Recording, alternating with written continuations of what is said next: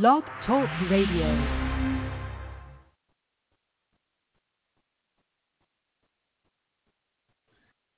All right. Getting ready. Three, two, one.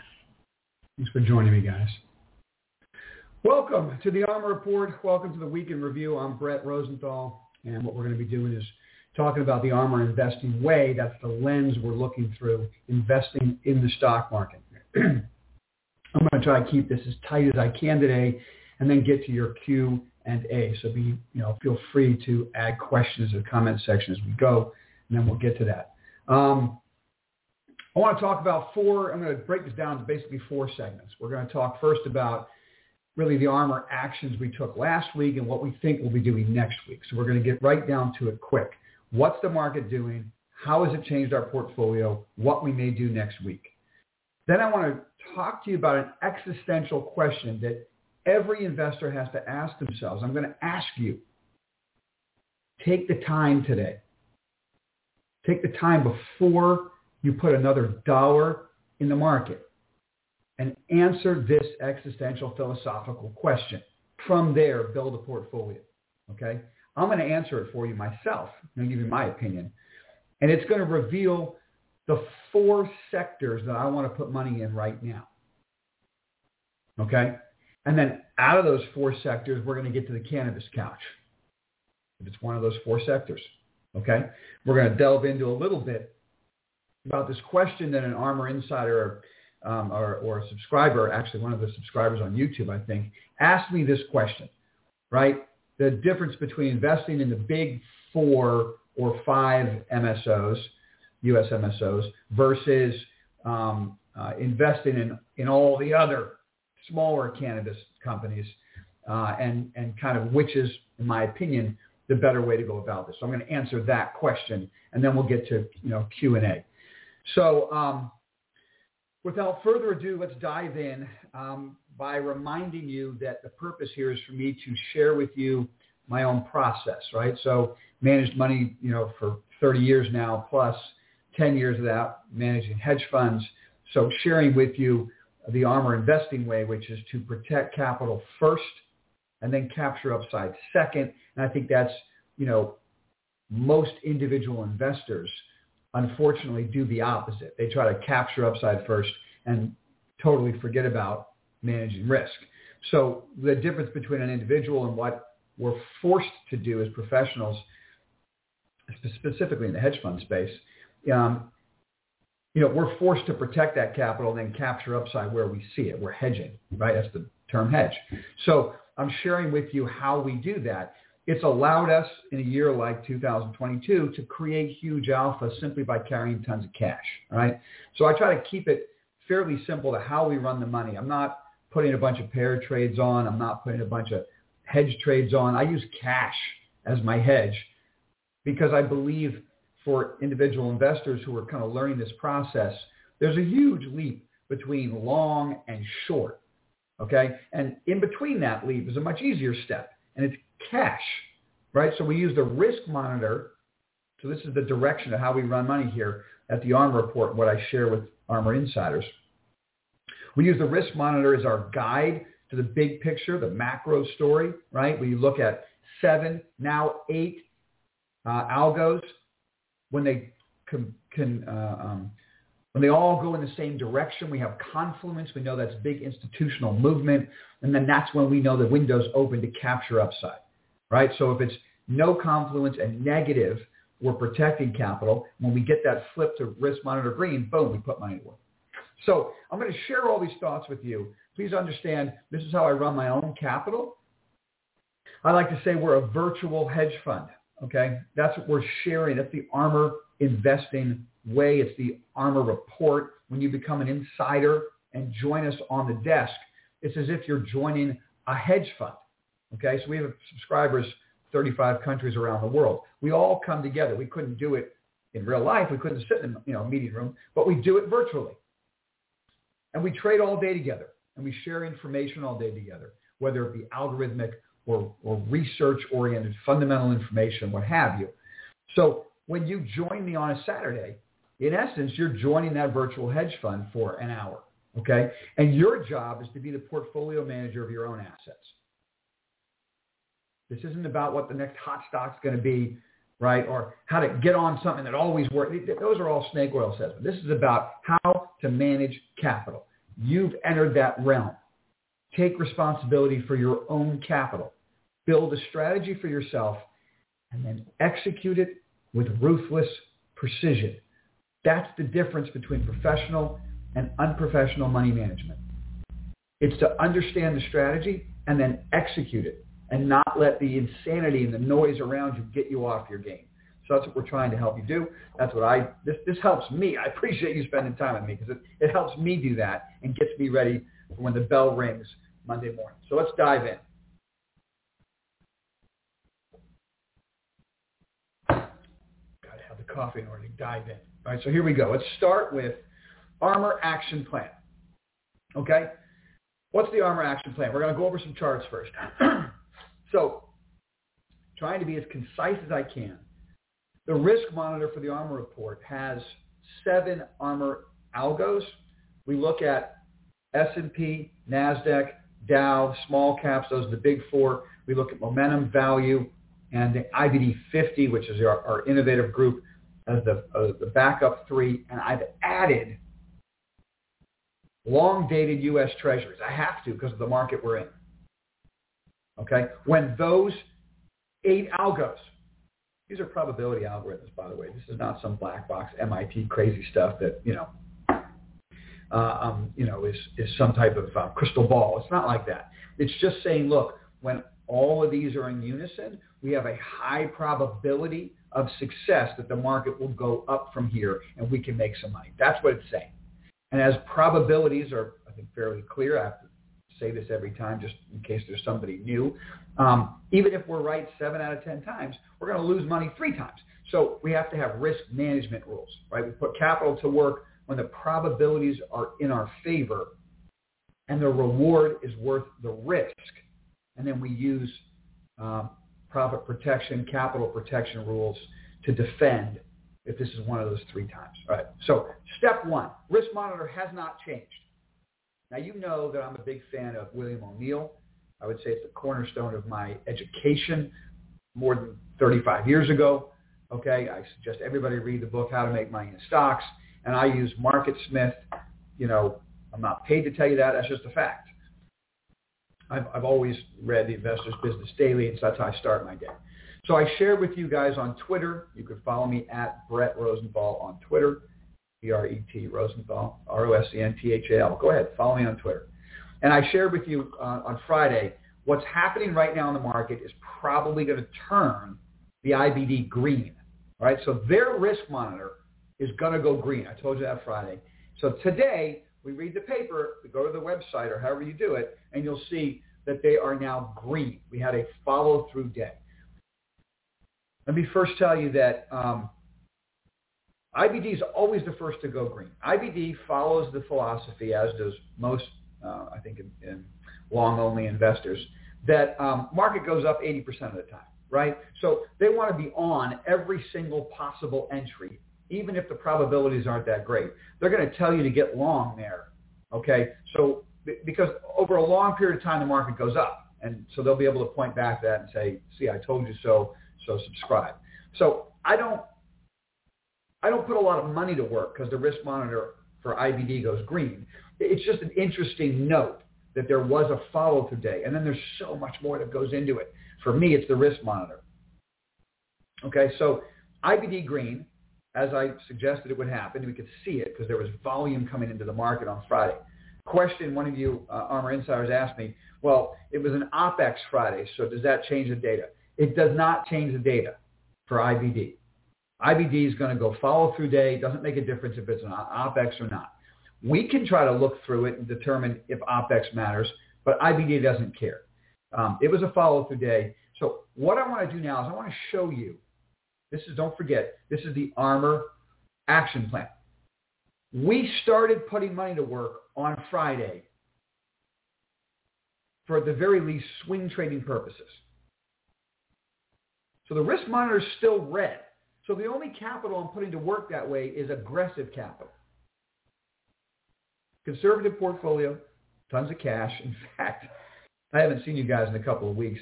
Okay, so let me just share it with you. In those portfolios, I'm buying one-year Treasury notes at a 4.6% yield. Pretty boring, pretty boring, right? But for conservative money, I, you know, I have an ARMOUR dividend portfolio that I share with you all the time. And it's been 100% cash for a couple months now. And that whole portfolio is now at, uh, put out at around 4.5% in, you know, risk-free rates of return. Oh, okay. I mean, I could always take some money out there, you know, and, and move it into some dividend stocks, but I don't see a reason for it right now. If I can get 4.5% without any risk for the next year, I'll take it, and I'll use my aggressive money for other things. So let's stay focused today. Let's talk about why did we put money to work on Friday? I'm going to walk you through a couple of charts. And I'm going to tell you that, number one, everybody, anybody, all of us who, who have trading strategies, trading programs, trading algorithms, first of all, they, they must be dynamic you have to constantly recalibrate every probably six months is my guess. That's what I do. Okay. Um, I think any shorter than that, it's too crazy. And, and any longer than that, you're missing things. So that's number one. I'm always recalibrating. The risk monitor is still red right now. But I recognize that we're in an unreal and bizarre uh, volatility time for markets. And so what the volatility does, brought on by zero dated options, which are making up close to 60% on some days, maybe 50% on other days, of all of the options trading every day. Zero dated options means you put the trade on in the morning and it expires at the end of the day. Maybe it's zero plus one. So put it on this morning and it expires at the end of tomorrow. Okay, those are massive flows that we all have to try to figure out how is it affecting our basic strategy. Well, I can tell you it's causing huge volatility that may be altering some of the risk monitor algos. So I have to go rethink that a little bit just to make sure it doesn't affect it. Okay. So I'm working on that. We've never seen this in history. Okay. 10 years ago, options expired. they only expired on the third Friday of every month right? And then some brilliant person figured out, let's make options expire every week. And then that brilliant person's idiot, you know, brother said, no, no, no, let's have them expire every single day. I don't want to crack Foxy on this story. And if you guys are trading zero data, good for you. But that's a gambling casino to me. That's not an investment. And so when you have massive amounts, that's like a gamma squeeze, right? That's that's institutions, very large institutions, have figured out a way to game the indexes every day to create better than 2% swings every day on indexes. All right, I don't want to get off on a rant there, okay? My only purpose of bringing this to your attention is that it skews data wildly. It masks what's really going on in the market because there's massive swings, okay? So what I'm going to try to do is look through that massive swing, which can alter algos Okay? And let's just look at the following charts and say, what is the market telling us? And is it worth putting some capital to work? We determined it was. And so I'm going to tell you what stocks we were buying in a minute. We're going to go over the four sectors that I'm willing to put money in. And an existential question you've got to ask yourself before you put another dollar in the market. All right? So we'll get to that in a minute. But I just wanted to show you. Okay, first of all, it's the dollar. Okay? The, the, the market is following the dollar in lockstep. The U.S. dollar is having one of the biggest rallies ever recorded in history this year. It's insane movement, like better than 20%, which is insane for a, for a currency market. You have to understand currency markets do not trade with this type of volatility. So when something doesn't trade with that kind of volatility, when people trade in that market, they use tons of leverage to create returns because there's not a lot of volatility. Then you get a blowout of a 20% move in the dollar. There are some people who've made a fortune on the leverage and other people who are bankrupt and we just don't know who they are yet. The, blowups are going to come. But I digress. Let's stay focused.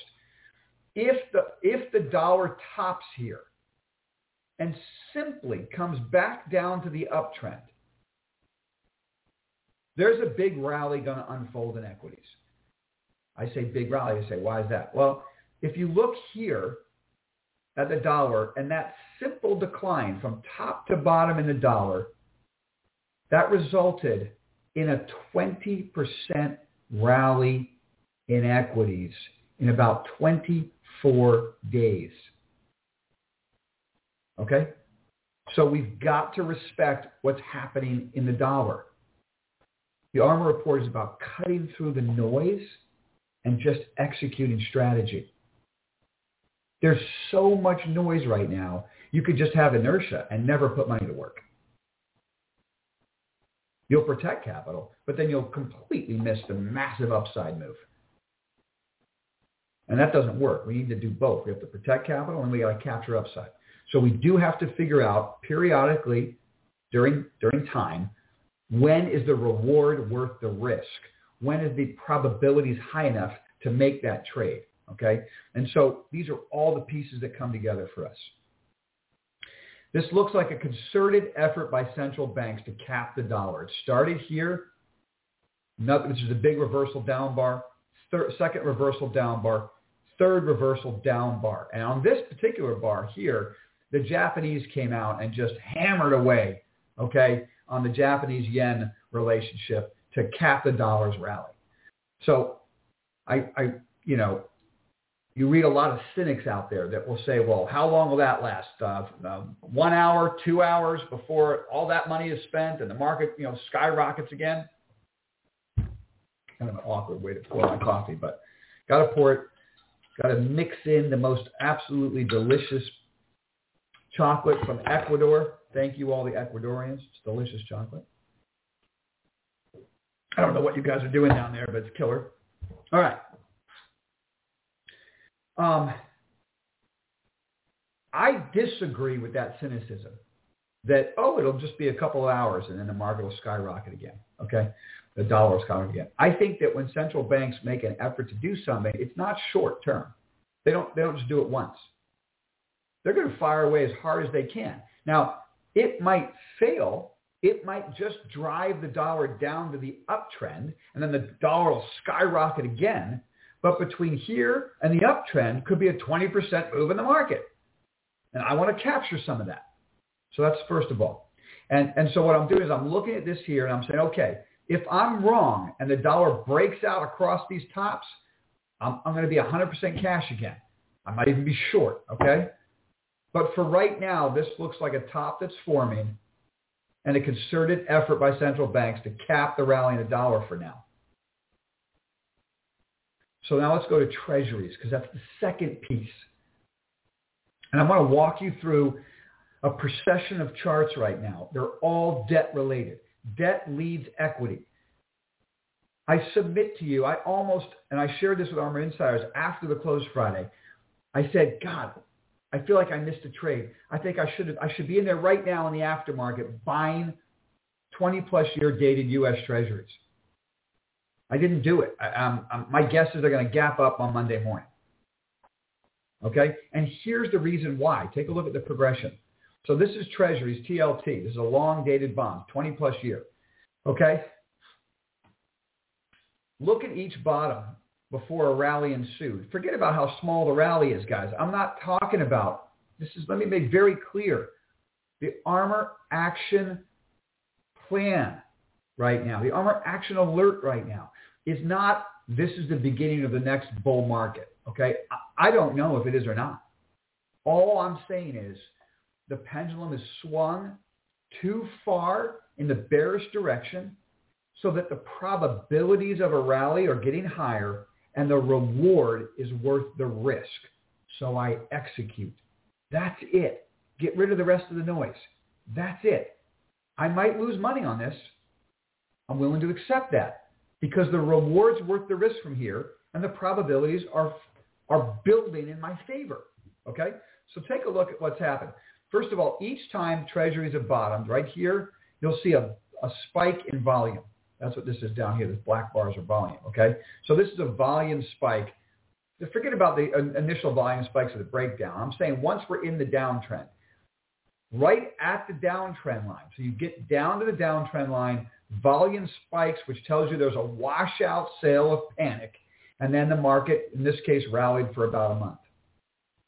Maybe it was a two, three weeks there. Okay. Then we come back down and make a lower low. We touch this downtrend line again. Volume spikes again. That was the bottom. Volume was spiking on the weakness right here. So treasuries were gapping down. Volume spikes, sets the bottom. Market rallied for a little over a month. That led to a 20% increase in equities. Okay. Now we've sold off all the way down to the bottom of the channel again, and volume just went berserk on Friday. So it doesn't mean it can't go lower for a couple days next week. I could be wrong. It could gap down tomorrow for all Monday. Yeah, tomorrow for all I know. Okay, could gap down and then reverse. And you could always wait for the reversal bar. See, here was a huge engulfing bar on treasuries, and that told you the bottom was in and the rally started. But go take a look at all the other bond indexes. They all reversed higher on Friday.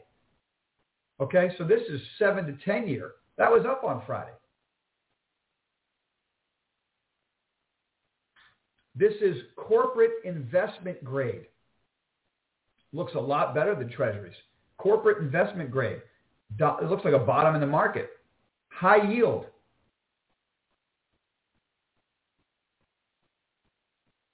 High yield. High yields make it a higher low and looks just like the market, right? Stocks follow bonds. Right now, they're kind of in lockstep. The odd man out is long-dated treasuries. Zeros. Long-dated zero coupon bonds. I submit to you that gap down Friday probably sets the low for the next couple of weeks. That's my guess. It, it could go down. It could go a little bit lower next week. But I'm saying when you look back over the next couple of weeks, you'll say, oh, that was the that was the, the beginning of the end of that selling, and a rally was going to ensue. And it goes with the dollar. So if the dollar top is real and it breaks down next week, and treasuries are rallying, long-dated treasury rallying with the rest of the complex, that gives you a high probability that equities are going up to some extent. And the reward's definitely worth the risk because there's so much negativity. The last rally was 20% off the low in 24 days. And that's just the indexes. So other groups were up a lot more than 20%. Okay, so now let's get I want to get to the existential question. Before I tell you what stocks we were buying, what groups we're focusing on, before we get to the cannabis couch, which is one of those groups, I want to ask you this existential question, and I want to ask you to do a couple things. Number one, really think about this before you put any money to work next week. And number two, I want to see comments right here. If you're not watching this right now, I want to see comments in the comment section answering this question. I want to be challenged. Okay? I want to hear agreement. I want to hear disagreement. Comments in this section right down here so we can make this a virtual hedge fund. We're in a conference room together.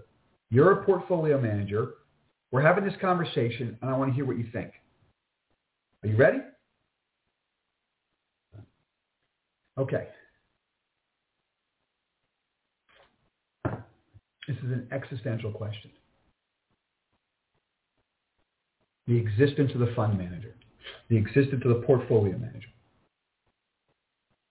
Before I get to the four sectors that I think answer this question, I want to pose the question. Before you ever buy stock, I want to ask you, ask yourself, why do you buy the stock? And of course, I'm going to answer, this is rhetorical right now, but you're going to comment for me about maybe why you do it. Maybe I've missed something, okay? Why do you buy stock? Why do you buy an individual stock versus buying the index? So we could just all buy the indexes. Okay, so this is the question.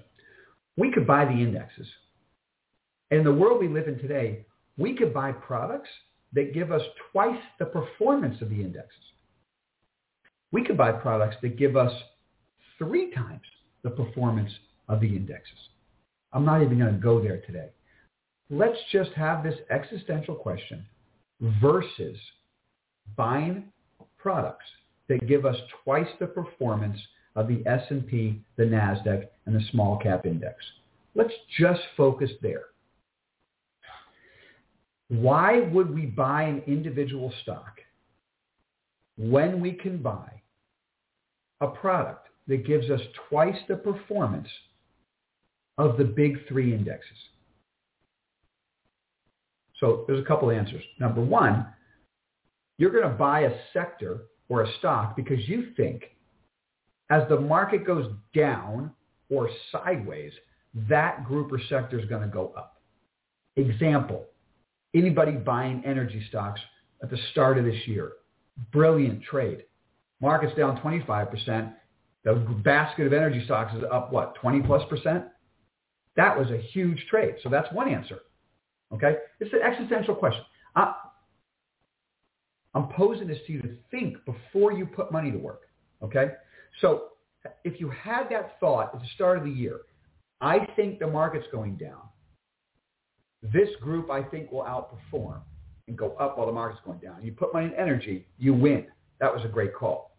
The other reason why we put money to work, and I would argue with you, I would submit to you, I would submit to you, that we put the money to work most of the time not because we're afraid of a bear market. We put money to work because we want to outperform in a bull market. Okay? That might seem crazy right now because we're in a bear, but 80% of the time the market goes up. So normally when we're investing, we're saying, okay, the S&P is going to be up 7 to 10% a year, and I'm going to put money in these groups and these stocks because they're going to be up multiples of that. That's why we put money to work most of the time. So what I'm saying to you now, this is the existential question you got to answer for yourself. Before you put another dollar to work, do you really believe the asset you're buying is going to outperform the market by at least 2x? Because if the answer is no, then you may as well just buy SSO, QLD, and call it a day. Right? Why would I buy Apple, for instance? Why would I buy Google? Why would I buy Microsoft? Let's pretend the market's going up. Do I really think Apple, Michael, Microsoft, Google are going to outperform the triple Qs by more than two times? It's going to be very hard for them to do that. They are the Qs.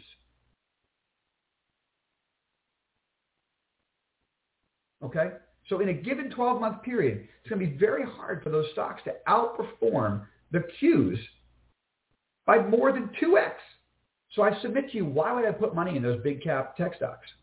I, if I want an allocation in big cap tech, I would just rather buy QLD. You know why? Because I have zero individual stock risk. And so this comes down to risk management versus reward. If you want to come up with an argument that Apple is going to outperform the Qs by more than two times, you have to also remember that you're taking individual stock risk in Apple. All kinds of risk in Apple. All kinds of risk, right? Let's just start with the fact they have massive amounts of manufacturing in China, and China decides to walk into Taiwan. I mean, who knows what happens to Apple? So before we think it's the greatest idea on history, which it may have been, we're investing from here going forward. But what's going to happen next? So yes, in a world where China runs into Taiwan, all stocks implode. They're all going to get killed, right? But what I'm saying is I'd rather have an investment in the triple Qs and not the individual stock risk of Apple. That's my opinion. I'm just having an existential question and, and conversation with you. Like before you put money to work, since we live in a world of 2 and 3x, I don't even going to go to 3x, but why would I buy an individual, for instance, semiconductor company?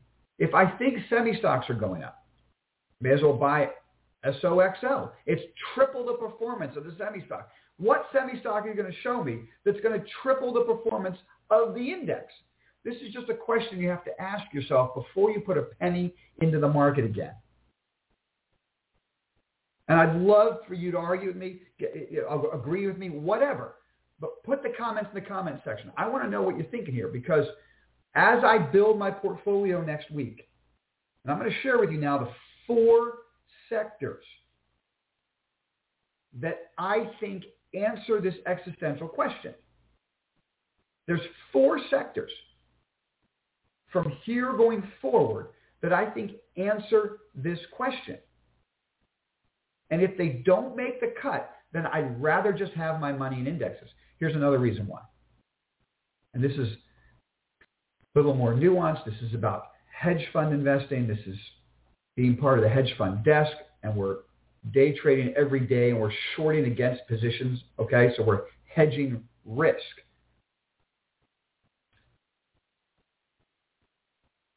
So as an ARMR insider, you're, you're watching me do it during the day. I'm, I'm talking you through. I'm saying, okay, here's what I'm doing. So I put together, so you have to answer this existential question looking at risk, excuse me, not just reward. So you buy a portfolio of stocks that you hope can outperform the indexes by more than two times. Otherwise, you may as well just buy the, the 2X ETFs because you get rid of individual stock risk right? So when we're investing, we have reward and risk. So if you if you buy the 2X, you got rid of individual stock risk.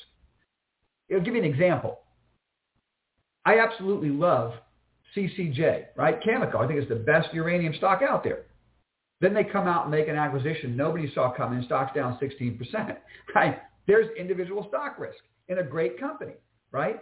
So I'm just saying that no matter how great you think a company is, you don't know what they're about to do next. So there is individual stock risk, right? So when we're managing risk, we could do it by indexes. We get rid of individual stock risk, but we could still get the performance with two or three X if we wanted. And the other question you have to ask yourself is, how do I hedge my risk? So if you put together a portfolio of stocks,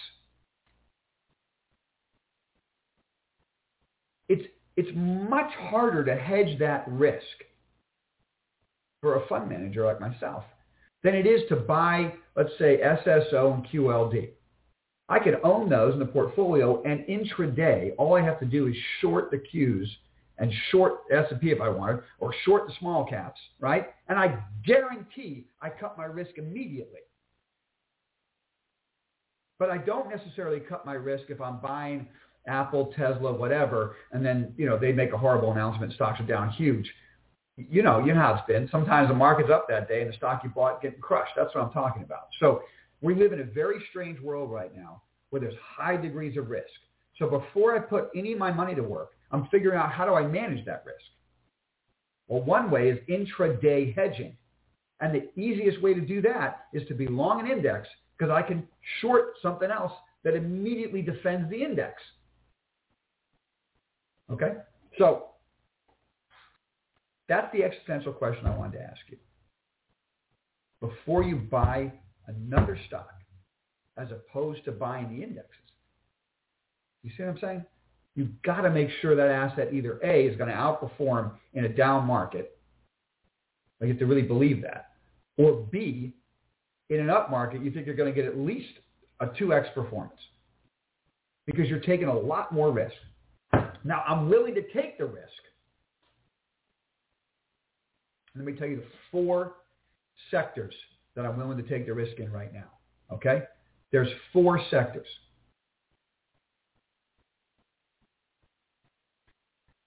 Let me deal with energy first because energy is not one of those sectors.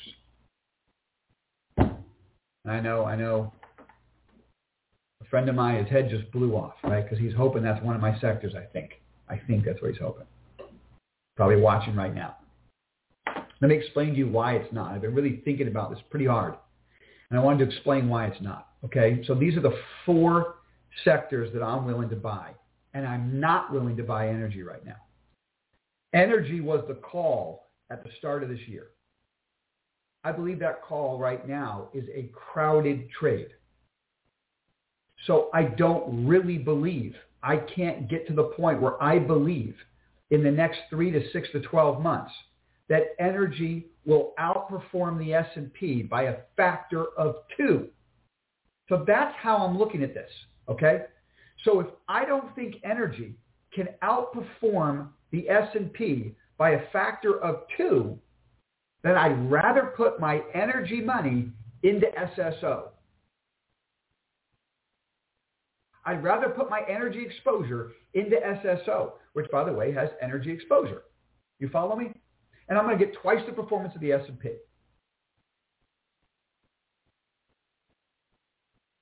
And I'm going to get rid of individual stock risk. So instead of buying Exxon, Chevron, and those types of names, or, or, or Devon Energy or any of those names, I don't believe they're going to outperform the market by a factor of two in the next six to 12 months. That's my opinion. I could be wrong about that. Right? I could be totally wrong about that. We all have to make our own decisions. This is not a debate about my opinion on energy and your opinion on energy. My question for you is existential. If you li- literally, can you see my whiteboard back there? Totally wiped clean. Okay, I'm starting all over. This is a different market than I've seen really, I think, in my life. When, when you get zero dated options trading to such a degree, it's making for insane volatility. And, and I got to rethink how I put money to work. So I'm going to fill up the whiteboard. I'm going to fill up the whiteboard over here. I'm going to be sharing the whiteboard with all ARMR insiders. Okay. Next week, we're going to fill it out. If you twisted my arm, I'm going to get to the four sectors that I'm buying. So don't worry. I'm going to get to those four. But if you twisted my arm on energy, the only energy stocks I'd buy are energy stocks where I think there's dramatic undervaluation. And over the next six to 12 months, that valuation is going to be acknowledged and that, that group is going to catch up to the rest of the sector. And so while the sector may just perform in line with the S&P, this group will can perform twice or three or four times more than the S&P. So these three stocks I would buy. These are the only three energy stocks I would buy. Okay, I think the drilling stocks are in the process, okay, of, of an, an epic long-term opportunity. Okay, and the three drilling stocks that I like are Helmerich and Payne, Patterson, and Rig. You can see just by looking at those charts that the stocks are not trading up here. Devon Energy has already skyrocketed. Can it go up from here? Sure. Will it outperform the S&P by a factor of two? I don't think so. Okay? This is the exploration production companies. Okay? They're already in a huge uptrend. Go look at HP. Huge base. Huge base, just coming out of a huge base. Look at Rig. Totally forgotten. If money continues to come into energy and day rates keep going up and it flows into the drilling stocks, those stocks I think can go up more than two times the S&P in the next six to 12 months. We're assuming a bull market, right? We're assuming a market that's going up, not a market that's crashing. I will buy drilling stocks. I won't buy anything else. Okay? And I even want drilling stocks more than ever now because I'm watching, like there's always something going to get away from me. And what's getting away from me right now are the oil service companies. Schlumberger skyrocketed last week. Take a look at Schlumberger, right? I know I haven't gotten to the fourth, but look at Schlumberger skyrocketing. Okay? So when you get the drilling, uh, when you get the, the service companies, so here's typically what happens. The E&P companies go up first because there's a, a dearth of, of new development. In the last eight to 10 years, nobody's drilling. Okay. So the E&P companies that have resources in the ground that's yet to be drilled get the highest valuation at the start of the energy boom. The next phase are the service guys, right? They start servicing more wells. But guess what? There's a lot of wells that don't have to be drilled. They've been capped. So there's no drilling going on. They're just uncapping, servicing, sucking. Okay? I'm oversimplifying this, but this is how it works, right? And then the third stage are the drilling stocks. When everybody wakes up to the fact that ESG is a joke and you can't follow ESG, no offense to anybody, but you can't do it without an abundant supply of hydrocarbons, then everybody starts drilling. So drilling stocks, I think over the next 6 to 12 months, can have that 2, 3x type of performance versus the S&P. So now let's get to the four sectors other than energy. Because energy is not a sector, just the drilling stocks are a group. Four sectors that I think can outperform dramatically if we go into a market that's rallying. Okay, if the market keeps crashing, this whole conversation's moot. I hope you guys understand that. Okay, but let's assume, okay, the first are going to be innovative stocks. They're down dramatically. Here are a couple of my favorite names. Okay, I'm looking for innovative stocks. In fact, I'm going to show you the IBD um, Market Smith, and what I want to show you here are I'm looking for innovative stocks, and and Erez just brought this up this morning. I appreciate it.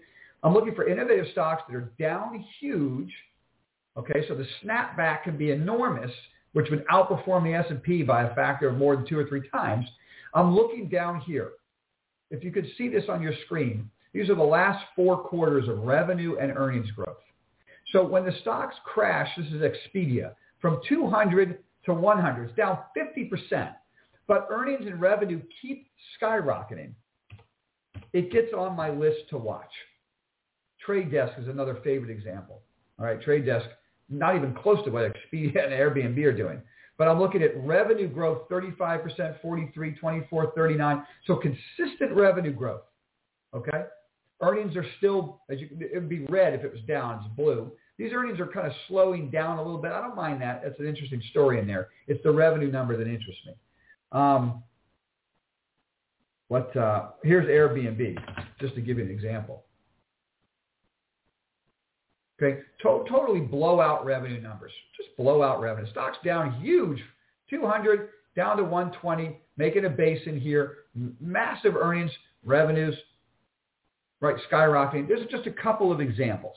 Okay, so four sectors I would invest in. Innovative stocks that have been able to grow through the 50% collapse in their stock prices. Okay, and I think they can have better than two or three times performance. Um, I'm going to go with uranium stocks. I don't think that they've really experienced the full extent of their uh, uh, potential. And I think that I'm putting uranium on the map because of the gap down in Cameco. So what you have is a big, you know, kind of, I don't know what that is, top forming, kind of an uptrend. And then you get that announcement that crushed Cameco. What I like is URNM. Okay? You could see a huge pennant forming. This is a quasi way to play energy, right? It's an energy play. Huge pennant forming. I think only trading down here because of the CCJ story, which suppressed prices for a while. They break out of here. I think there's a huge potential on the upside for uranium. And I'm not going to go into the fundamentals of each of these groups because time is running out. I want to get to Q&A with you. And we have to get to the cannabis couch.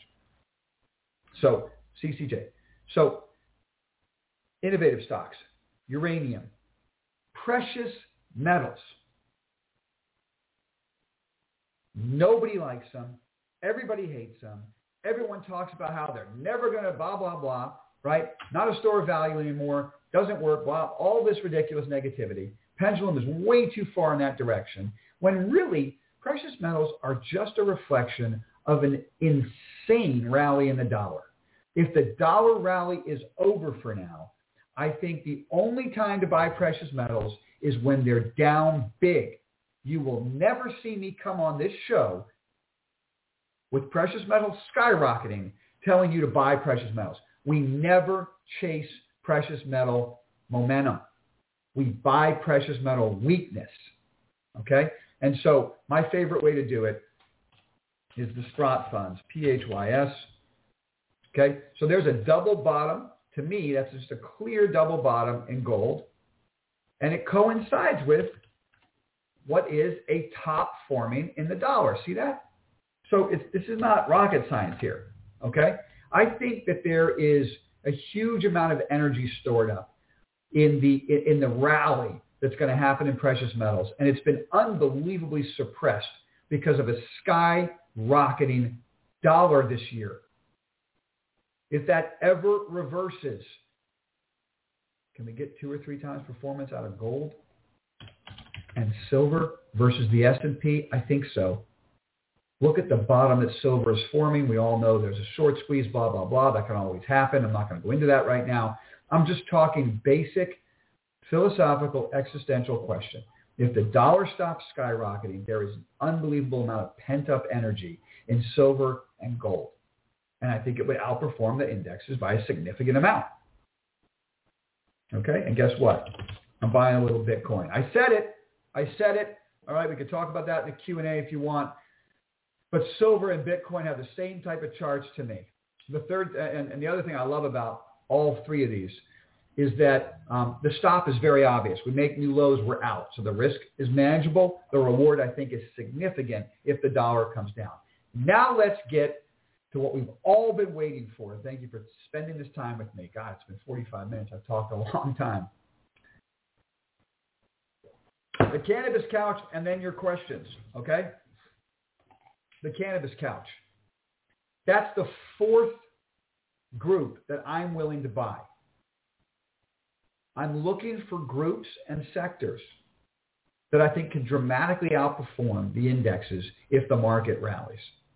So I'm looking for things that are wildly oversold, incredibly forgotten, tons of hate, okay? You get a story a couple weeks ago that the President of the United States has directed the AG and what was it, uh, um, Health and Human Resources Department, to figure out how to declassify or reclassify cannabis. Okay? And look at what happens. Look at what happens. There's one up day and then everybody comes out and says, oh, that's never going to happen. Just one up day. It'll never happen. That's a function, okay, of a massive downtrend. And so what happens is when you get a game-changing piece of news, everybody discounts it. Everyone says, doesn't make a difference.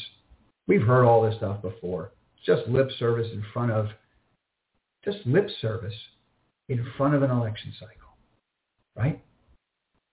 And it's quite possible that Republicans are going to take over the House and the Senate. So it'll never happen. Nothing will ever change. That's the narrative now. And that's why I find it so compelling. Because it's off of those narratives that the reward is worth the risk. The risk for me is it takes out the low of the big up day. All right, takes out the low of the big up day. I take out my position. This is MSOS we're looking at. Okay? I always have stops. I don't care what my opinion is. But I'll tell you something. I will have in my portfolio options on whatever cannabis company you want. MSOS my favorite way to play it. You can do whatever you want. I'm going to have some call options that go out six months, and I'm not touching them. You see, because when the announcement hits the tape that the president, the AG, and whomever have decided to reclassify weed and put it on any other list than the list that's right next to, you know, LSD and heroin, right? Any other list. It totally changes the landscape. And the stock's going to be up huge that day. And I'll be buying them that day. But I'm going to want to have a piece on right now. As long as those lows hold, I got to have a piece on my portfolio. And even if those lows give way, I'm going to have on some calls just so I have a piece. Because I do think the pendulum is swinging, and I think the upside is worth the risk. So the question that we're going to answer today is, do we buy the big four, maybe five cannabis companies or do we buy all the other secondary and small cap names? There was a whole report written on this. And so the question was, what do I think of that report? All right. So first of all, let's just take a peek. Um, so these, these are the, the big names I'm talking about. So there's MSOS, but so here's Cresco. For those of you new to this, you know, in, uh, industry, Cresco, Curaleaf, Green Thumb, and Trulieve are your big four. All right, and I, I'm actually going to add Verano as maybe my fifth. So the question is, do we buy those five names or are they overvalued? Are they overvalued? And so we should probably buy the second and third tier small names. I mean, I mean, I mean, no disrespect to whoever wrote that report. I look at MSOS and I look at the look at the price action of all those stocks, and I think that a discussion of overvalued. So now I guess I'm going to disrespect him. I mean no disrespect, but here comes the disrespect. I think an argument of being overvalued is is a total joke at this stage. Total joke. Okay? It, it evidences an extreme lack of understanding for how um, money is run. It, it's a complete lack of understanding for how markets function. Um, it's a complete lack of understanding for how bull markets unfold in any particular group. So the simple answer to that question is uh, no, we don't go down the food chain and start buying weaker companies with weaker balance sheets, with smaller market caps, which, which have dramatically more risk. At this stage in the cycle, we don't do that. We don't. You can do it, but we don't do it. Okay, this is about managing risk. Step one, if we're going to put money into a group like this, we need the most liquidity. That's what's more important than overvalued or undervalued arguments. The most liquid assets at this stage in the cycle will go up significantly more than the smaller tier names. It's always like that. And it's in every sector it's like that. The leaders will lead first. And after we've made an insane amount of money on the leaders, do we want to buy some of the smaller names? Sure. And is there going to be a smaller name here or there that might skyrocket because of some manipulation? I'm sure there will be. But this is a question of risk to reward. The reward from here in the big names when there's a reclassification, I'm not even talking about declassification because that's like that's like a dream. You know, it's like that's like a a cannabis induced dream. You know, you sit on your hammock and you're enjoying, you know, whatever product you're enjoying, and you and you you look out at the ocean and you dream of a time where it's declassified. Okay, but I'm just talking reclassification. It's the companies that have the strongest balance sheet, the largest cash flows. They're going to attract all of the other big companies. You know, here, here's another example, like another reason for this. If things are reclassified, we could just, I'm going to get to your questions now because we're going late, but, and I've answered the question. The answer to the question is, if we're going to be putting money to work in an incredibly beat up space, we don't debate valuation. We debate liquidity. Okay? And we go with the strongest balance sheets. Because if institutional money comes into the space, which is what we're all looking for, it's not my money, your money that's going to put these stocks to the moon. It's going to be a reclassification that leads to all of these stocks that trade on the pure exchange in Canada. They shift to the Toronto exchange. They shift to the New York stock or NASDAQ or wherever they shift to here in the U.S and institutions start putting money in the space. That's what makes this investment theme, you know, pay off for all of the uh, of the of the of the patience, you know, uh, uh, that we've had to, to to deal with and everything, right? So if that starts happening, those dominoes start falling. Institutions aren't putting money into some small, obscure cannabis company because it has a lower valuation. They're saying, give me the top four or five names with the best balance sheets and the best cash flow. And they'll put it to prices that are overvalued. They'll be so overvalued, your head will explode. Okay? But now is not a time to argue about valuations on these names. That's, that's my opinion. I hope you found that uh, helpful. Um, for my money right now, I'm really just focused on MSOS. I think AdvisorShares does a great job. I think Dan's working his hardest for us. He's putting together a great portfolio, and so I'm going to um, I'm going to give him a nod, and I'm going to go that direction, and I'll own a couple of the smaller names through that process. But when I when I focus more of my capital on the space, I'm buying the top five names. That's just how I'm doing it. I hope you found that helpful. Let's get to your Q and A. Any questions you got for me? Let's fire away. Thanks for spending time giving me the time today. There was a lot to go through to get my own mindset for next week. All right, what do we got here? Um, I did not answer this question, and if you want me to, uh, I'll, I'll, get to that question, um, which is to say that I meant to discuss VIX and why VIX doesn't go up. So let me just hit that question real quick. So we have this massive bear market. Market's down 25% this year. Uh, and this is a picture of VIX. And you can look at any VIX you know you want, and it'll all show you the same basic um, uh, basic setup. Even if you looked at spot VIX, which is elevated, it's not elevated to any degree you would think based on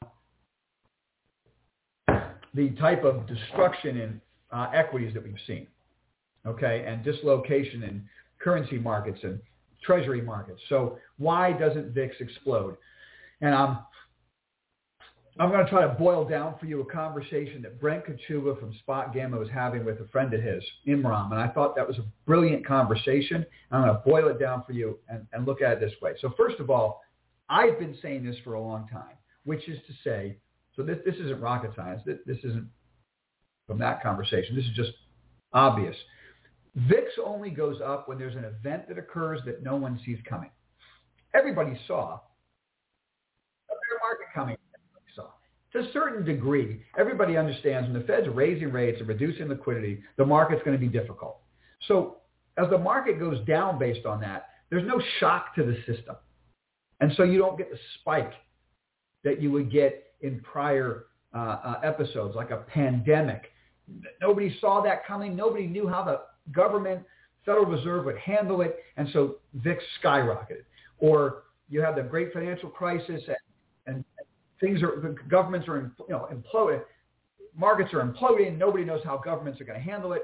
You know, boom, skyrocket, right? You get you know these dislocations in the debt market people didn't see. So what's happening this year? Everybody, not everybody, enough people saw it and they're hedged for it, so it doesn't it doesn't make the spike. That's the obvious answer. But the piece, the jewel of information out of this conversation I've referenced that I wanted to share with you today is that there, because I'm going to try to condense this down. I'm not going to go deep. I'm just going to give you the bottom line, okay? Because the market shifted from a Fed-induced bull market to something else that the Fed clearly telegraphed the Fed said we're going to be raising rates. We're going to be reducing liquidity. A whole bunch of structured volatility products hit the market. And those structured volatility products that hit the market at the end of last year, early this year, set up a situation where the dealers are always sellers of volatility based on the structured vol products. There's an enormous, it's not just what the Fed said they were going to do. Everybody saw these massive spikes in vol.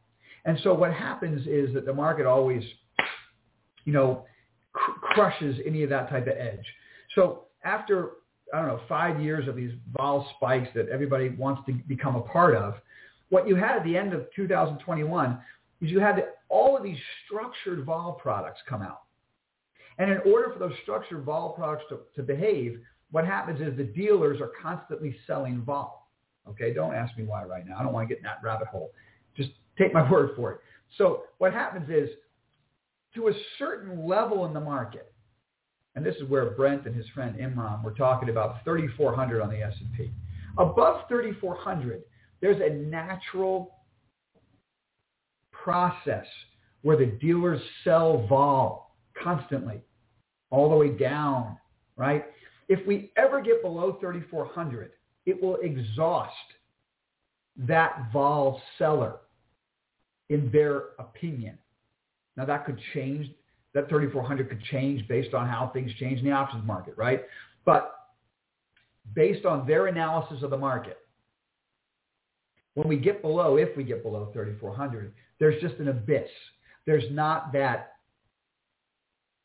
dealer vol selling that will keep coming out. And so do I use vol uh, uh, VIX in my portfolio?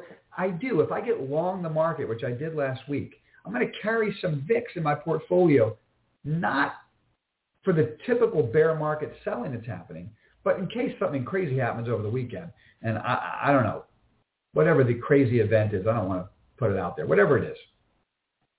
If an unforeseen event occurs, I want some VIX in my portfolio. Okay? So I bought the S&P on Friday and I held it overnight. But I also bought a VIX position at the end of the day, just in case something crazy happens. We're in that world right now. And I don't think VIX is going to cost me a lot of money. Trading at 17. Where did it close the day? What price is this? 16 and change. 16 and change. I paid 16 and change for VIXY. Where's it going to go? Where's it going to go? So the market has a rally for a couple of weeks. Where's it going to, where's it going to go? Look at the chart. It doesn't really go down that much. I'm not paying up for it. So it seems like a, like a, a no-brainer hedge trade for me. If I'm going to carry a portfolio long into next week, which I did, and I build that portfolio next week, which I may, in those four groups that I shared with you, I'm going to have some VIX in the portfolio, not because I think it's going to help me if the market just keeps going down in a bear market sell-off but because I need some protection on insanity, which seems to be getting closer and closer in this world. Okay? And so it allows me to free up my hands. I'm going to take shots down the field. The probabilities are right. The reward's worth the risk. So I'm putting positions on, but I hedge it just in case the world implodes. Okay? So there's the VIX discussion. Let's get to your questions now. Tech Monkey. Hey, how are you? All right, morning. Thoughts on AM ABML. All right. Um,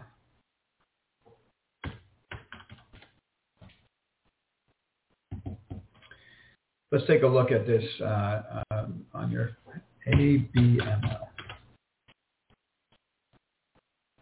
Oh yeah, it's not. I forgot about this. You guys have been asking me this question, and it's not carry. Um, American uh, Battery Technology. Um,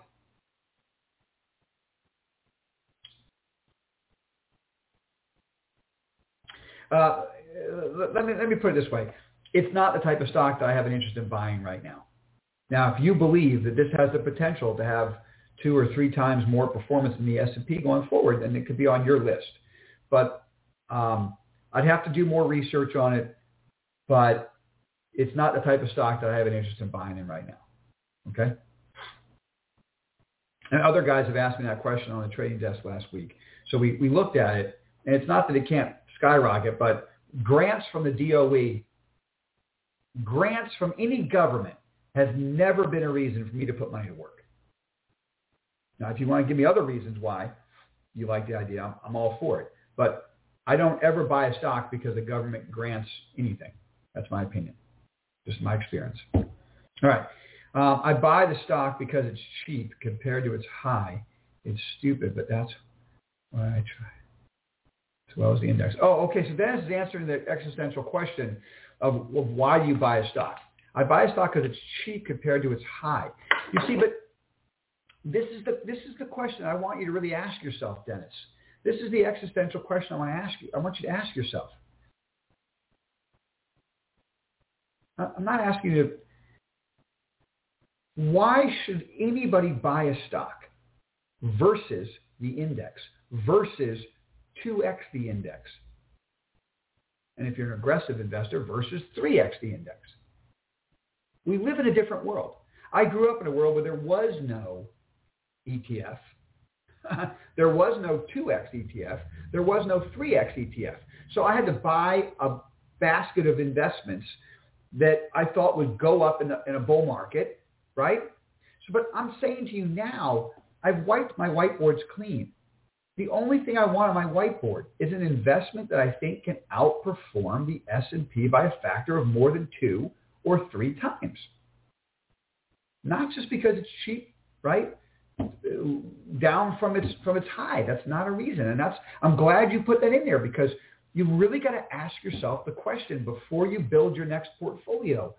Why are you really buying the stock?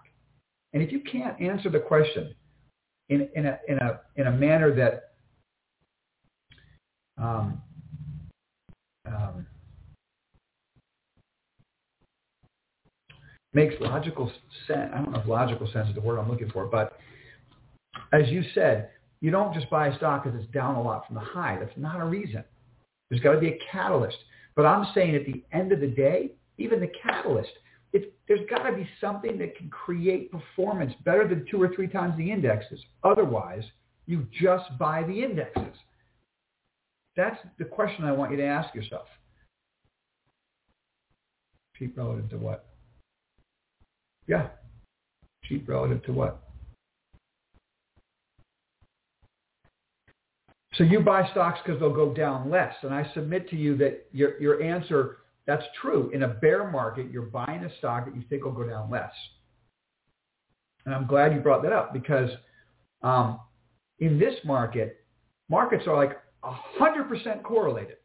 With the exception of energy, that was the right call this year. But almost every other asset, and I would have thought gold and silver would have gone up and the market going down. They got crushed, right? A lot of people out there were convinced that Bitcoin would go up. It got crushed. Bitcoin's down as much as the innovative stocks. Bitcoin's down as much as the ARK fund. So clearly that wasn't right. You, see what I'm saying? So yes, you're looking for an asset that could go up when the market's going down. But honestly, 80% of the time the market's going up. So what we're, when we're normally investing in a normal year, we're looking for something that can go up I submit to you more than two or three times the market. And, and if you're afraid of the market going down more, then my answer for you is U.S. Treasuries. And I only have to go out one year, and I can collect four and a half. I think it's 4.6% now for one year. All right. Four, look, the S&P, what does the S&P go up 7%, 7 to 10% a year over a long period of time? If I can get 4.5% for no risk, all right, if I think the market's going a lot lower, I'd rather not try to guess which group is going, is going to go up. I'd rather just buy U.S. Treasury notes and wait until I think the market's going to go up. Yeah, for sure about that. All right. The market is going up the next two to three weeks. I, I, I love you, Mo. You, if, if, you, if you have not, if, if there's one thing that you always have, it's conviction. I love that. We're due for a bear market rally. I agree, man. I, I, it just feels that way, right, Mo? It just, it just feels that way. And I don't like to invest based on my intuition. So I use my algos and all these things that I shared with you today are pieces to a puzzle that looks bullish to me. So I'm putting some money to work. And if the risk monitor goes green next week, I'll put a lot more money to work, right? But if we're not talking about any of that, and you and I, Mo and I, we're just having a coffee. Mo and I are just having a coffee and we're saying, hey, how does it feel? God, the market's due for a rally. You're 100% invested now. I love that. That's a lot of risk you're taking, but I love it. Look at commodities, dollar decline. Techs, techs are laggards. Actually, the innovative tech stocks will be leaders. You'll, you'll see them sky. If the market really rallies, innovative tech stocks, which are wildly depressed, will go up a lot. Um, I've been buying T triple Qs for about a month, little by little. See, Dennis, that's what I'm saying. You're buying three times the Nasdaq 100. I'm not even saying I'm going to do that. I'm probably going to buy QLD. I just I just need two times. But if you're if you're going to buy a tech stock or you could buy T triple Qs, that tech stock better be able to perform three times as much as Qs. Otherwise, what's the point? And I think there's four groups where I could find that type of performance. Yeah, I agree with that. Three to six months, different ball game. Sean, trade desk and MicroStrategy. Yeah, I mean, I love the trade desk story. MicroStrategy. I don't know about that, Sean. I mean, I guess I'm buying Bitcoin, so your argument is, well, then why not buy MicroStrategy? Yeah, let's take a look at MicroStrategy chart. All right, if I could hold my nose and get over the fact that I don't like Michael Saylor at all, and I just look at the chart, you're right. You're right. You're right. MicroStrategy, yeah.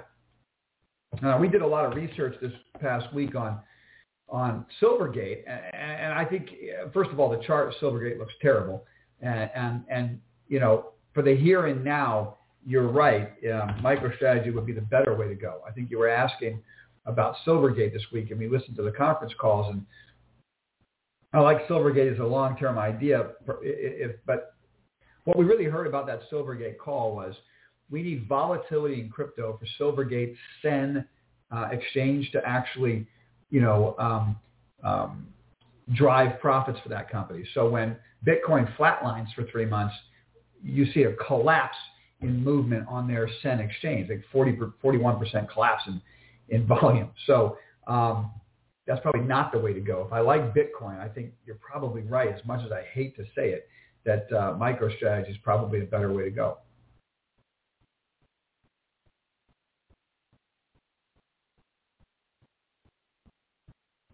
Huh, interesting. Don't sell invested property unless you get two or three times performance. Bruce, Sheila, it, the dollar may keep going up over time, and I don't disagree with it. All I'm saying right now is, does the market, does the dollar go from the top of the channel down to the bottom? That's all I'm saying. Look at the chart right there. We're at the top of the channel and a sell-off to the bottom of the channel. I would submit to you, Bruce and Sheila, even if the dollar just goes sideways for the next month, markets go up. We just need, we need to arrest the skyrocket of the dollar. If it just flatlines, asset prices are going to go up.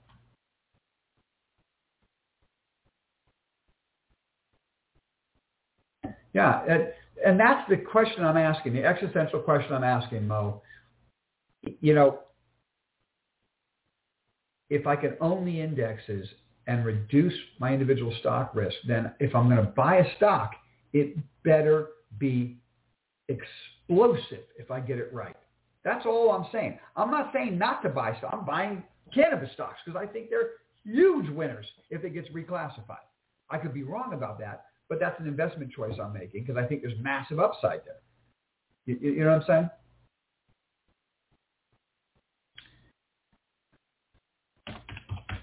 NVTS.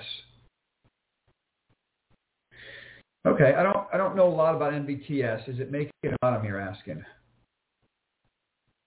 I mean, it's possible a double bottom there, but it, you know, it's trading below all the key moving averages. So I'd have to see something better out of that stock um, to, to separate it. You know, as a semiconductor, I'd, I'd rather own. Like this is my point. Um, this is this is a great this is a great point. So I'm just looking at the quarterly earnings right now. So the revenue is up 58, 27, 58, 61. So revenues are climbing, but off of a tiny base, man. Look at this, uh, 5.5 million revenue versus 8.6. That's just a tiny base. And of course, they're losing money. So they're burning through cash. So Stan, I submit to you that before you buy the stock, you have to look at their cash and ask yourself how much cash do they have to get to profitability? That's your question here. Not so much is the chart setting up. Do they have the cash to get to profitability? Because they're burning cash. And if they don't have the cash to get to profitability, what these companies will do is a secondary offering. They'll raise more equity. And when they do that, they dilute current shareholders and the price goes down. Okay? So your first question, you go do the research on your own, go listen to conference calls, look at the balance sheet and see. Go read analyst reports. They'll tell you they have cash that can make it to the end of the year or whatever. Make it to make it for the next 12 months or whatever. You've got to answer that question before you ever buy this stock, okay? And technicals don't matter if the fundamentals, you know, can't support it. Th- this is my favorite semiconductor company. Okay, on semiconductor. 95 relative strength. While all the semi stocks are getting destroyed, on semiconductors got 95 relative strength. And look at the earnings. First of all, wildly positive. 63, 63 cents a share a year ago, $1.34 this year. That was in the last quarter, right? 25%, 30%, 28, 30% increase in revenue. How are they doing that in a world where we have supply chain problems and a destruction going on? But what's NVIDIA? I haven't looked at that in a while. I mean, here are some of the leading stocks. Ah, NVIDIA getting crushed, right? Revenues collapsing, earnings collapsing, on semiconductors skyrocketing. I, if I'm going to buy a semi, I'd rather go there, right? But again, I could buy SOXL, triple the performance of the semiconductor index. So I don't know. Can ON do better than triple the performance of the semiconductor index? I don't know. But anyway, NVTS, you have to do the research there before you look at the technicals, okay? XME. Yeah. Yeah. Let's look at XME and COPX. So, I mean, there's a nice breakout, pullback, double bottom right at the moving averages coming across the tops. This is metals and mining. The only thing, the reason why these things are down is the dollar has skyrocketed. If the dollar takes a break, there could be a huge rally off of here. Are the steel stocks in there? I wonder if the steel stocks are in there, Mo. I, I bet they are. Metals and mining, are they in there? Because look what happened to Steel Dynamics last week. I mean, that's, that's, that looks unreal. That's a reverse head and shoulders breakout in steel.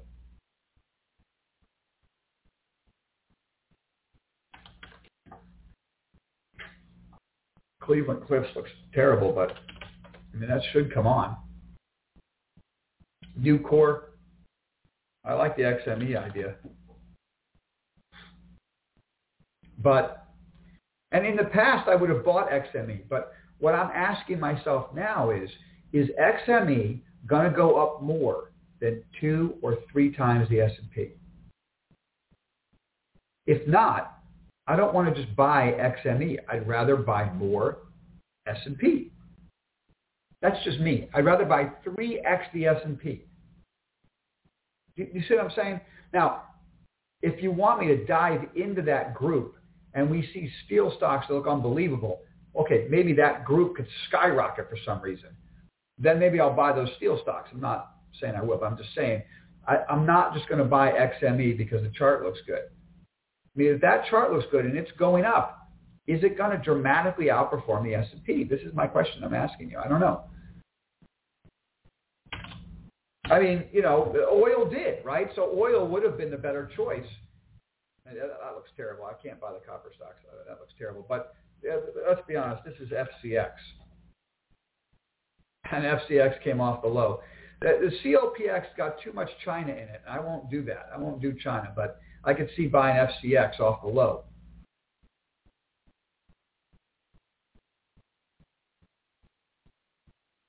Hey, what's happening there? Is uh, IBB. Yeah, biotech. Yeah, biotech. Yeah, and I'll tell you what, Aris, um, I'm not going to try to cherry pick biotech companies. I would just go out there and buy BIB, which is twice the performance of IBB. So I don't have to guess which. I don't disagree with you. Biotech can. I should have added. I could make that the, the, the fifth group because if I like innovative stocks, then biotech stocks kind of run with the innovative stocks. They're all down huge. So innovative stocks, biotech stocks, and I would just buy BIB and forget it because that'll give me twice the performance of biotechs. And I won't, as particularly in the biotech space, if you buy the wrong biotech name and there's a negative announcement about a drug, the stock collapses 50%. So particularly in that space, I would rather buy the 2X ETF and not debate, you know, which names may or may not work. Okay. But you're right about that. And let me add that. Let me gotta write down some notes here from what you guys are doing. So uh, BIB, I want to put on the list. I've got to, I'm going to look, I'm going to put XMEMO on the list because I want to delve into what stocks are making that index look so good. Maybe there's stocks there. So STLD and NUE and CLF and X. I got to listen to that Steel Dynamics call next week. ARMR Insiders will do that Monday, tomorrow. We'll listen to the Steel Dynamics earnings call to figure out what's going on with that stock and will it will it uh, um, equate to Cleveland Cliffs and, and U.S. Steel? Because if it does, then those stocks. Well, look at look at U.S. Steel. Those stocks maybe are something we want to we want to focus on if the if we get a risk monitor green, right? So the first step in a in, in the process for the ARMR report, we buy indexes first. So we have SSO. I've I've added you know a couple of my favorite groups that I that, that I think, um, you know, like uh, um, precious metals and, and, and cannabis and Bitcoin, which are, I think, wildly depressed, and I, and I think can respond in here. So little bits.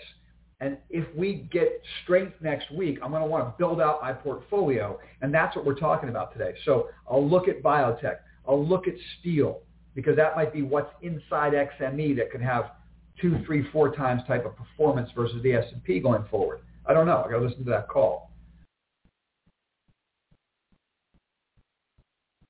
Individual stock picks could come back. Not exactly sure what that was in reference to there, um, guys. eBay. eBay. Yeah, that chart looks looks terrible. I'd rather buy a chart pattern. It looks better. Let's go look at the numbers first. So revenue growth is, is negative. So the, the stock is down from 80 to 40, and the revenue growth is negative, and the earnings growth is negative. Now we could go look at Airbnb.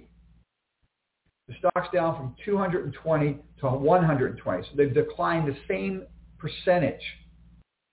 But look at the blowout going on in earnings. So if you if you we have to start ordering what we want to own.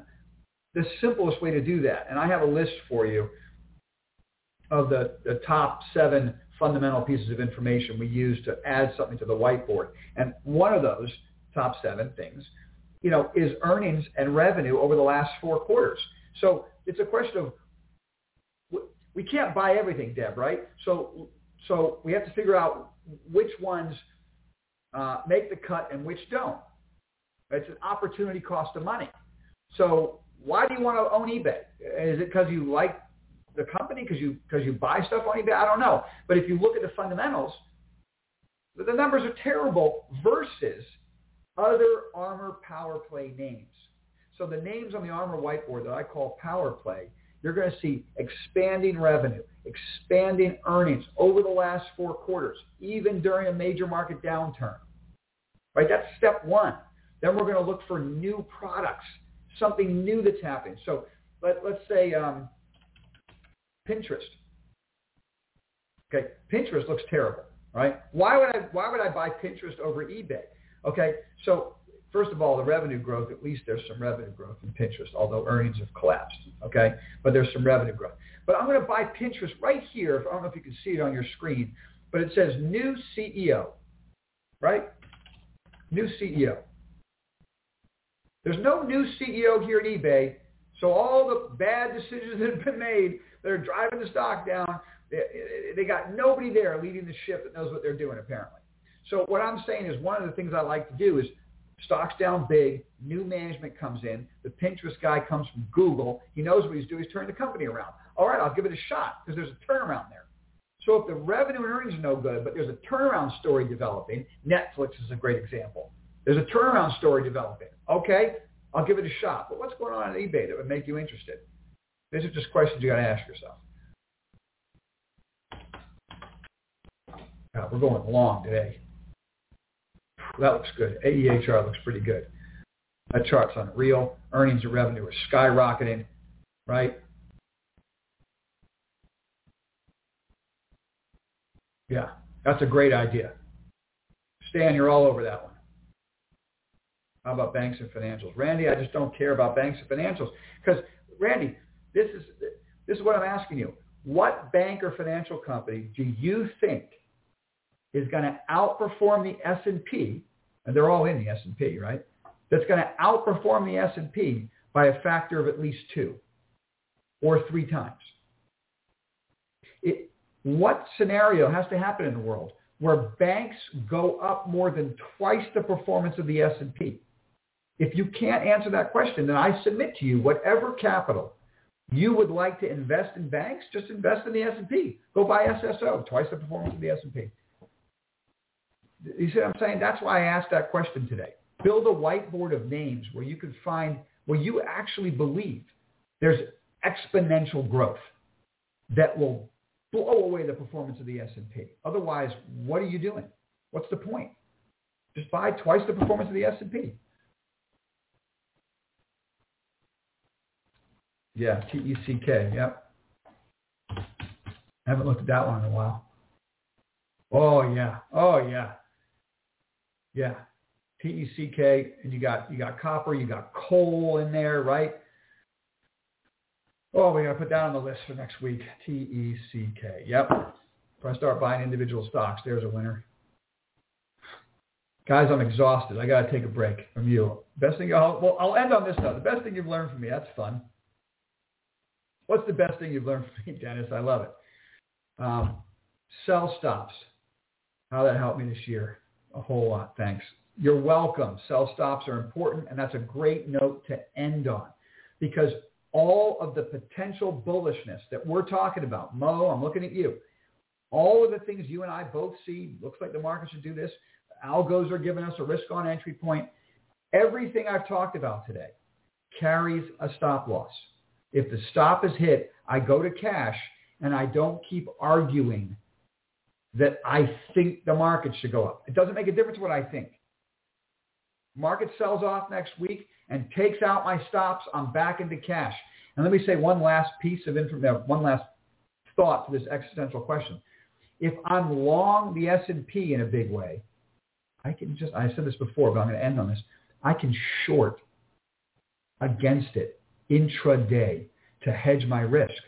So theoretically, with the exception of a major gap down, I should be able to limit my downside to the stop, right? Theoretically, I should be short something on the way to the stop and then get stopped out of my S&P position and be short.